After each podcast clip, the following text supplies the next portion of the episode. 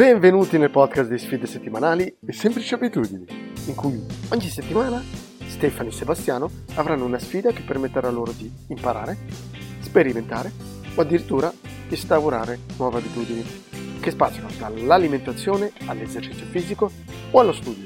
Benvenuto e buon divertimento! Allora, siamo ancora qui dopo le vacanze, dopo gli obiettivi. Non ricordo nemmeno il tuo obiettivo questa settimana. Allora, il mio obiettivo era scrivere la tesi, che si ricongiunge con il grande obiettivo, finire il master. Ok, e, ma avevi un obiettivo un po' più preciso? Il mio obiettivo era scrivere mille parole al giorno, Uff, che ho ranzato in pieno. ma mille sono tante, no? E infatti questa è una prova di quanto esagerare quando metti gli obiettivi sia sbagliato. In realtà mi va bene, però il primo giorno, per esempio, ho scritto forse 5-6 ore e alla fine della giornata mi sono, mi sono accorto che il risultato era più o meno 100 parole in più da quanto avevo fatto la mattina o il giorno prima. Perché ho passato la giornata a correggere, ormai devo ricorreggere le- ogni frase due o tre volte e quindi Sì. non è più tanto la quantità di parole, ma il tempo che ci passo su per migliorare i paragrafi. Quindi mi va bene comunque, però le mille parole ce le ranzate completamente. Ok, mille per tutta la settimana? Uh, sì, mille spille per tutta la settimana, sì, però Ecco. ne ho tante di più, eh. Ecco, avevi sbagliato un po' quello. Però, Sì, parlando di cercarsi feedback, mi sono trovato il dottorando più cattivo, o meno più esigente di tutto il laboratorio e che io ho mai visto da che sono qua a Ginevra e gli ho inviato una copia della mia, la mia bozza, diciamo. sì. Così che ho la critica migliore e peggiore al contempo, almeno da riuscire a correggere bene tutte le cose. Tu sai che lui farà molte critiche e vuoi anche quello. Quello già è un- una prova di coraggio, diciamo, soprattutto un po' all'inizio, no? Però non so se è meglio, magari è buona come strategia farlo adesso piuttosto che aspettare la fine per poter subito correggere e piuttosto che aspettare la critica finale del, del professore. Meglio prendere subito le mazzate. Esatto, perché ho, ho fatto esperienza di questo con i miei colleghi. Ricordo una persona in particolare che non aveva fatto leggere praticamente a nessun dottorando il suo lavoro e ha passato forse tre giorni, cinque ore al giorno nell'ufficio del capo a farsi urlare addosso. Non urlare letteralmente, ma comunque non era un lavoro solido e non avrebbe voluto portarlo al capo. Però ormai era la fine del- della sua... La scadenza era vicina e quindi ha dovuto portarlo, obbligato quasi quando avrebbe dovuto farlo leggere almeno due o tre persone avanti. Anzi, il mio capo ci dice sempre: non, nie- non portatemi niente se non l'avete fatto leggere almeno due persone. Sì, molto interessante. Io sono un po' così, ho paura un po' di, di- di far leggere qualcosa che non è ancora finita. Però, come dici te, è un grande sbaglio perché poi dopo c'è più lavoro da fare alla fine. Una cosa, dato che già dal primo giorno ti sei reso conto che non, non avresti potuto riuscire alla sfida, quindi di mille parole al giorno, non ti sei demotivato da questo? Ti dirò no, appunto perché ci lavoro su tutto il giorno, o meglio 5-6 ore al giorno, e, e quindi ho la sensazione davvero che sto andando avanti, perché in passato non ho mai, non ho mai speso tutto quel tempo sulla tesi.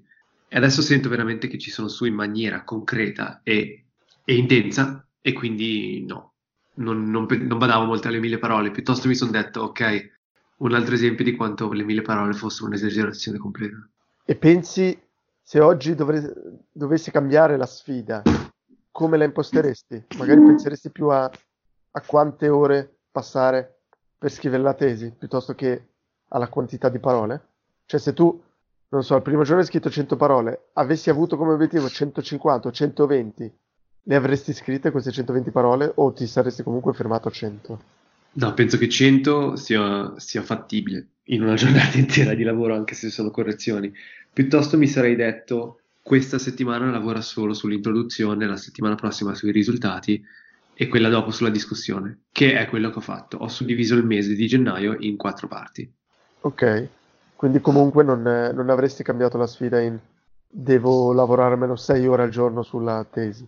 Sì, sarebbe stato o quello oppure mettere meno parole. Comunque tu hai fatto il, il- diciamo il declic, sei in modalità tesi, basta, sfida o non Ecco, sfida, se sei sfida o non dentro. sfida devo fare quello. Ok, ok, sì, magari a volte comunque questa scusa della sfida, o settimanale o annuale, ci serve solo per fare questo declic. Mm. Ci mettiamo in modalità, ad esempio, non so, a fare sport, quantifichiamo tutto, ma poi quando siamo già dentro nel mood, abbiamo fatto il declic, quasi non abbiamo più bisogno della sfida. La sfida è un po' una scusa. Sì, e sì, hai ragione, e le sfide di quest'anno, visto che ci siamo posti gli obiettivi, volgono tutti tutte verso questo obiettivo ormai, almeno per me sarà così durante l'anno. Ogni sfida si riallaccerà agli obiettivi generali. Ok, io no, io cerco, penso, ho delle sfide abbastanza concrete non così difficili alla fine. Ok, quindi avevi questa sfida, no? Nient'altro. Nient'altro, la, la routine mattutina, mi alzo, leggo, faccio sport ogni giorno e scrivo anche sul diario. Ho meditato qualche volta e la chitarra pian piano sta scemando, anche perché non ho il tempo di far tutto. Ok, perfetto. Penso che l'unica cosa importante è che non perdi il fatto di proprio di farla la routine. Se poi tralasci magari la chitarra o tralasci il leggere o qualcosa, non è un così grande problema. No, no, no, l'automatismo c'è comunque, la prima cosa da fare è leggere ogni volta, Ok, che ormai è ben ingranato, sono mesi che continua. sì, anch'io avevo l'obiettivo di riprendere più che altro la routine, dato che sono stato tre settimane via, due o tre settimane in cui non ero in casa mia e quindi non avevo più questa routine mattutina. E in più con le vacanze ho proprio, ho proprio la- lasciato perdere la routine eh, giornaliera. Quello che mi ero posto, l'obiettivo era dal primo giorno lavorativo riprendere. Dal lunedì, no, più che altro martedì, perché lunedì era festa, riprendere, sì, riprendere ed è quello che ho fatto. Quindi da martedì sveglia, svegliato, lavato la faccia, in salotto, quattro esercizi minimi e poi mi sono messo a leggere il nuovo libro, il libro del- di questo trimestre. E non ho fatto molta fatica, anzi ho avuto proprio piacere di riprendere questa routine, di avere questo, questo ordine che un po' mi è mancato in queste ultime settimane. È un po' un ordine, ok, mi è mancato, ma mi è anche piaciuto non averlo durante le vacanze, essere un po' non mettere una sveglia, svegliarmi quando, quando volevo, mangiare un po' quasi cose che di solito non mangio, magari delle schifezze che mi rendo conto, quindi che non devo mangiare, e non fare, anche riposare a livello fisico, non fare quasi esercizi. Però riprendere mi è proprio piaciuto. Non so se magari questa pausa aiuta poi a riprendere, anche se è un rischio. Il rischio è quello di riprendere la routine quotidiana, il tram tram lavorativo, e non riprendere la routine. Quello è il grande rischio. Sì, come hai detto te, l'importante è cominciarla immediatamente. Una volta ritornati su- sui giusti passi, bisogna riprendere subito con la routine, se no si rischia di, di interromperla ed è un peccato, perché probabilmente si è passato settimane, mesi a cercare di costruirla. È un po' come quando diciamo che la vita ormai accade e quando succede qualcosa che ti impedisce di fare le tue attività in un giorno, nessun problema, basta che il giorno dopo cominci un'altra volta e non ti lasci andare. Oh, ho sbagliato questa settimana, vabbè, ormai la fino a domenica basta, è andata, comincio la settimana prossima. No, cominci domani. Sì, sì. È un po' il bello di avere una routine abbastanza solida è che poi è un po' come pigiare un tasto, si può riprendere automaticamente senza molte difficoltà. L'importante è quando si ritorna al proprio ambiente in cui si è stabilita questa routine, riprenderla. Non ho provato neanche a continuare la routine in un ambiente differente. Questo potrebbe essere, non so se è possibile slegare quindi la routine un po' dall'ambiente. Una cosa sì, ecco, una cosa che ho continuato è comunque la doccia fredda. Il terminare la doccia con l'acqua fredda, questo lo faccio più o meno ovunque. Mi è capitato poche volte di dimenticarlo. Quello quindi non è tanto legato a- alla mia doccia in casa mia, ma, ma al fatto di fare la doccia. Ho fatto lo stesso, sto continuando bene con la doccia fredda e la vedo proprio solo in termini di click psicologico. Adesso devo mettermi a fare questo ed è una cosa difficile da fare, ma so che non morirò, semplicemente devo avere un attimino di motivazione per farlo. Con la doccia fredda penso che possiamo ricongiungerci alla tua sfida di questa settimana, no? Sì, sì, che era quello di fare il bagno nel mare.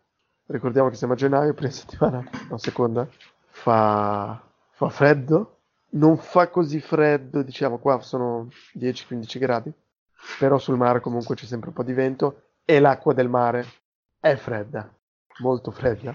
Devo dire che non avessi avuto la sfida, non avrei assolutamente fatto il bagno. Figuriamoci, ero, ero in casa al caldo, avevo già, avevo già pianificato quando andare, perché se no non sarei mai uscito di casa. Quindi la sfida molte volte mi spinge a fare delle cose che se no non, non, farei.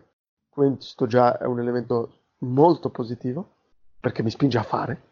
Non ho avuto così tanta difficoltà perché alla fine sono andato in spiaggia, non sono entrato subito di cetto, mi, son, mi, mi sono scaldato un po', un po' di esercizi, piano piano mi sono svestito e alla fine, come avrai visto sicuramente su Instagram, niente, sono andato direttamente, bagnato, uscito ed è stato bello, fa piacere, fa piacere fare una cosa un po' così stupida, un po' pazza, tra virgolette.